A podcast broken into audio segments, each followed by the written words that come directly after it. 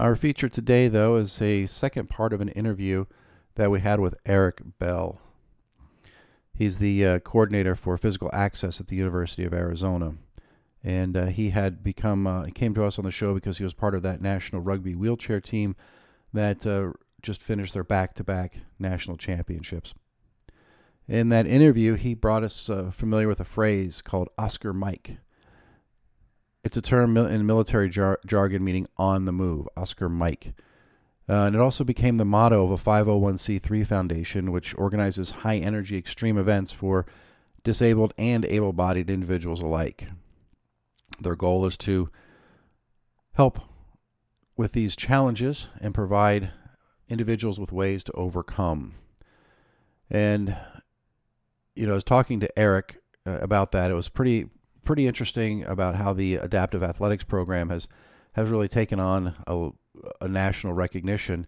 But he's also the program coordinator for physical access at the University of Arizona, which makes him in charge of ensuring every student has an equal opportunity to education and that they're not impacted by any sort of limited access because of any particular special needs that they may have.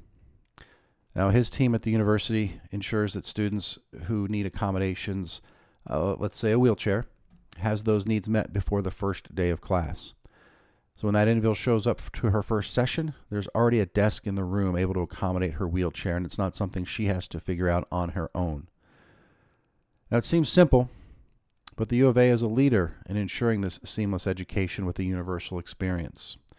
And so we had a chance to sit down and, and hear from Eric exactly what makes the U of A also a national presence in their being a powerful ally in the quest for physical access. So, my name is Eric Bell. I'm the program coordinator for physical access here in the Disability Resource Center.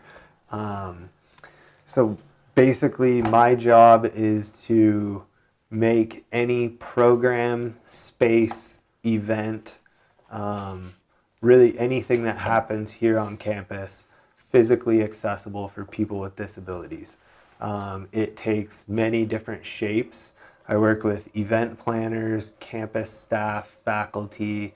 Um, I work with campus architects, designers, um, the facilities management and construction renovation.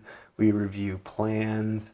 Um, it's really a, it's really a, a total institutional effort that we get to work into, and it's um, it's unique here because we, we have a much deeper relationship with the facilities management people here um, than is is common on other campuses, and we're able to get a lot of access um, victories and renovations and whatnot through some of those renovation processes.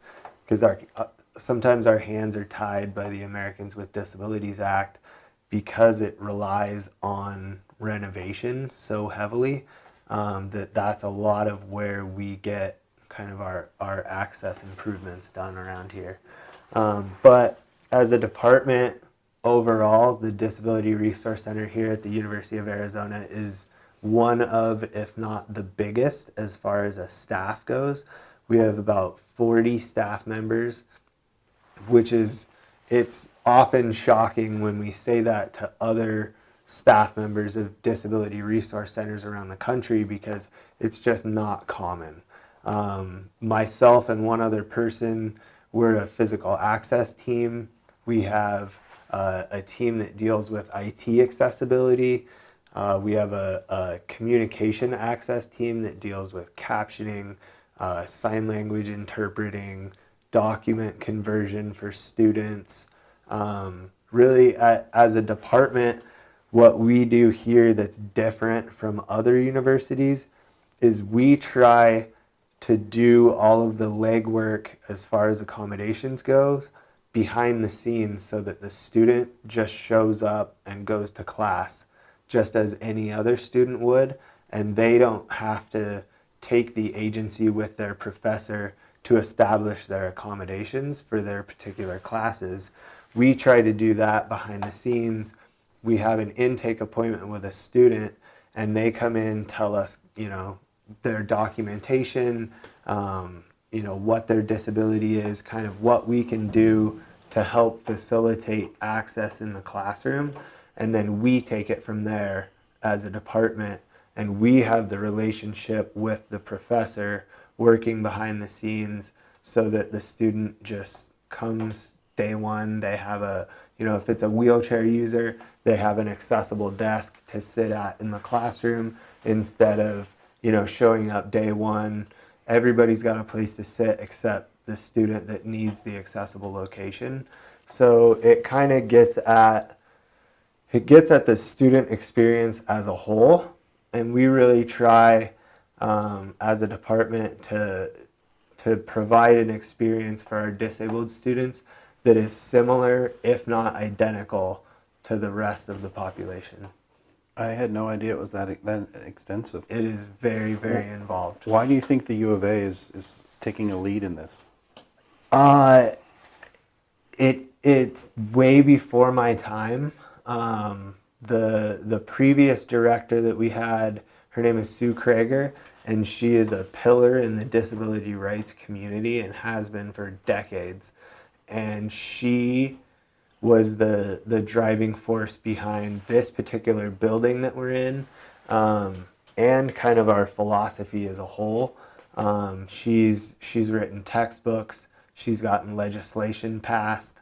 Um, she's really a, a, pioneer in the disability access uh, field, and this is you know this is a result of her forward thinking, and it's also a result of an institutional buy-in that isn't it's just not common around the country. From the planning design and construction department here on campus we were able to write design and spe- specification standards that are a level above and beyond what the Americans with Disabilities Act requires as far as guidelines for buildings and facilities.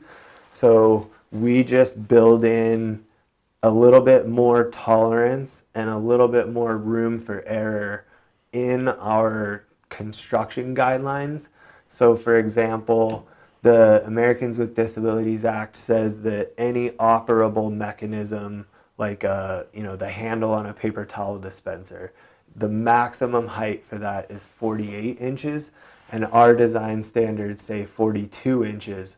It just brings it a little bit lower. It's a little bit more usable by more people, um, and that's just kind of one example of of an institutional buy-in where you know, central administration is on board and backs us up. Um, and, and it, it's really cool to see it come together in relationships with private contractors that do work here.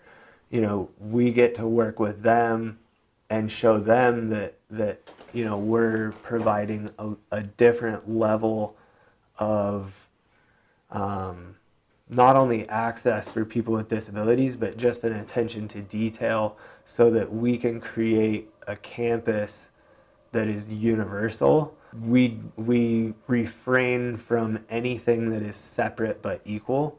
We try not to have a, a staircase and a ramp. We just try to have a universal entrance that everyone would use. And that's kind of the, the driving force behind this department. We are speaking with Eric Bell. He's the program coordinator for physical access at the University of Arizona about how the U of A has become a leader in providing a universal educational experience without limitations, which may be created by a student's specific needs. And we'll be right back with the rest of that interview right after I remind you that my name is Tom Heath, and you're listening to Life Along the Streetcar on Downtown Radio, 99.1 FM Tucson, and available for streaming on downtownradio.org. If you are just joining us, we're interviewing Eric Bell, Program Coordinator for Physical Access at the University of Arizona. In the first part of the interview, we heard what makes the U of A a special place and a leader in providing physical access.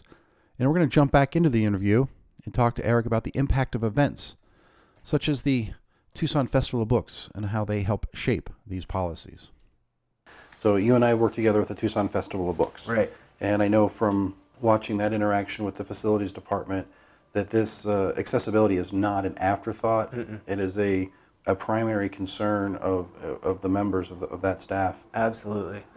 And that goes, I mean, that goes way before me. Um, and, and it's kind of a, it really, it, it's somewhat organic and it's been a result of the Tucson Festival of Books, actually. Um, the, the kind of campus effort that that takes to put on an event that, that is that size and scale.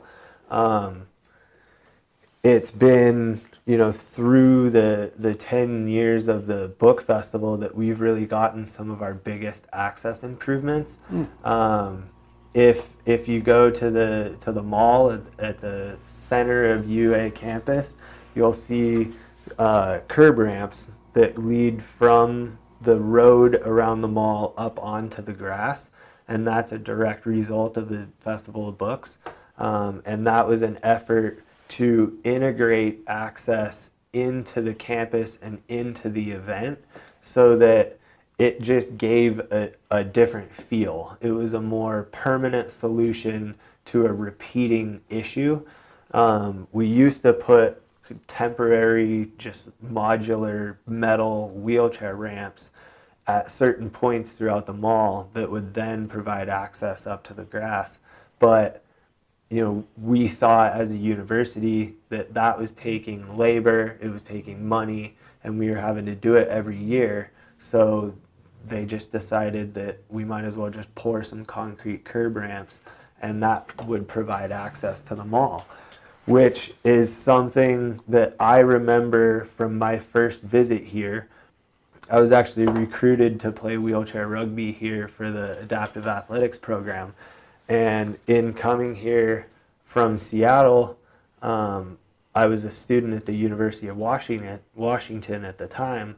And when I came here, I remember going through the center of campus and noticing that there was wheelchair ramps up onto the grass. And I'd never seen such a thing.